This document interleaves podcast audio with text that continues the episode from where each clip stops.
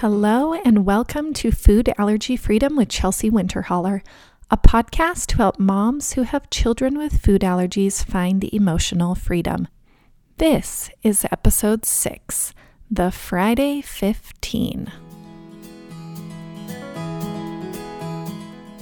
Hello, hello. I am not a fan of motivation. Seriously, I really truly think that life is all about discipline. So today, I want to talk to you about discipline, about keeping the promises that you make with yourself. I cannot believe how many people tell me that they don't have enough time in their day or in their life for this goal or that experience. It is totally different saying that you don't have time for something versus saying that you are not choosing to make time for that thing.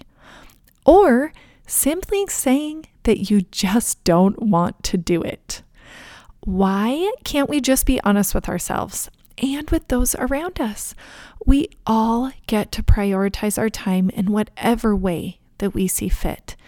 It is so awesome. I am so glad that I have the ability to choose how I use my time. But so often, we all like to pretend that someone or something else is controlling our time. I want to give you permission right now to stop letting anyone or anything else control the time that you have in your day. Take the opportunity to choose for yourself what you will be doing with your time and honor your choice. I am going to give you a tool that will help you with this, and it will only take 15 minutes a week. It is called the Friday 15. Every Friday morning, I spend 15 minutes making my schedule for the following week. I put every single thing that I want to do in my calendar, and I am going to show you how. First, I do a complete to do list download. I write down every single thing that I want to accomplish next week, down to the details. If I need to make someone cookies, it's on the list. My 30 minute workout, six days a week, is on the list. My child's Valentine or Halloween party at school. If I want to read for 20 minutes every day with my child, it is on the list. If I need to call a doctor and make an appointment, if I want to make sure that I talk to my friend in Arizona twice next week, you guessed it, it is on the list. I even put my morning prayers on the list every single day. Everything goes on the list. Second, I honestly think about what is the most important things in my life. I make a list of my top five priorities for the week. For me, they don't change too much from week to week, but mine typically include my relationships with my family, my relationship with God, my physical health, my mental health, and my friendships. They might look totally different for you. Many of you might have things on the list like healthy eating, or balancing my budget, or planning for my family vacation. Third, I look at my priority list and I compare it to my to do list. Then I take things one by one off of my to do list according to my priorities and I write them on my calendar one by one.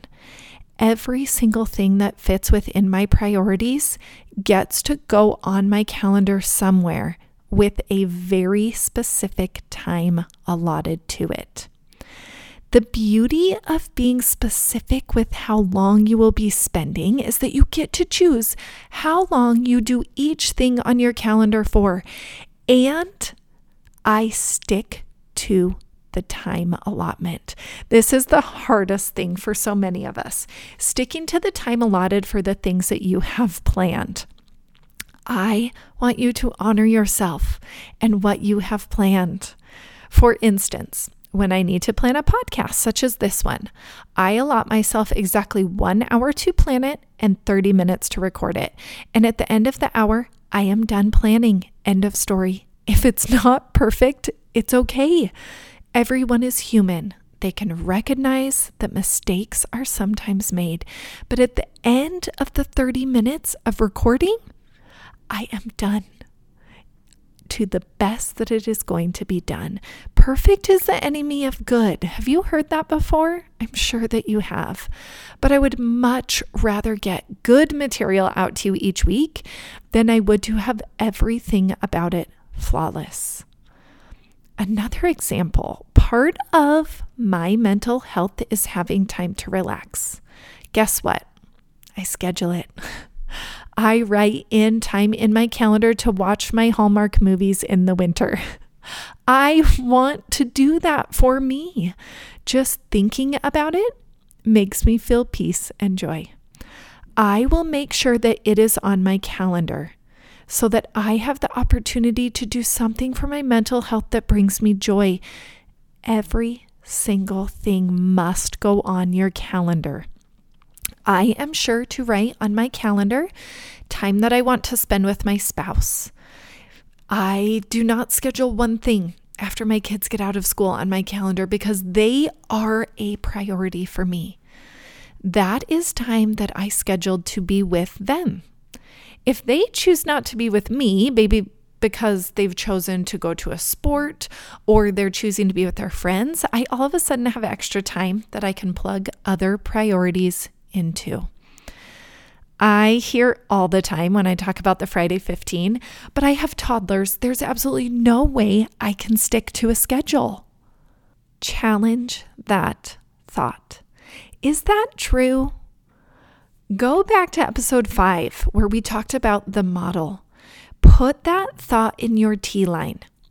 So, your circumstance would be Chelsea wants me to plan the exact time I will exercise every day.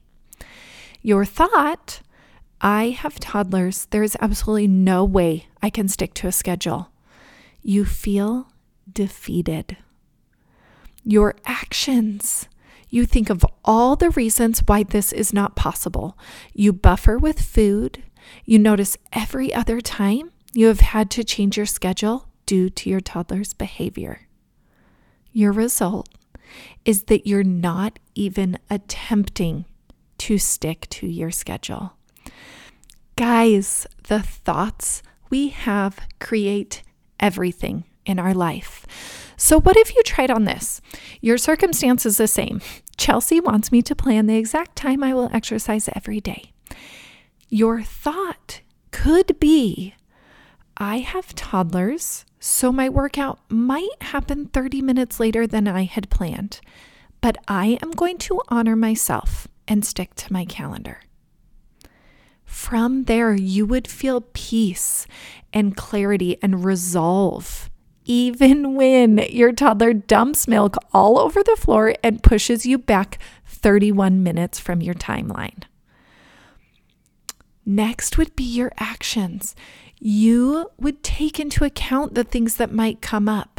You honor your commitments to yourself. You show your child that you and your health are a priority.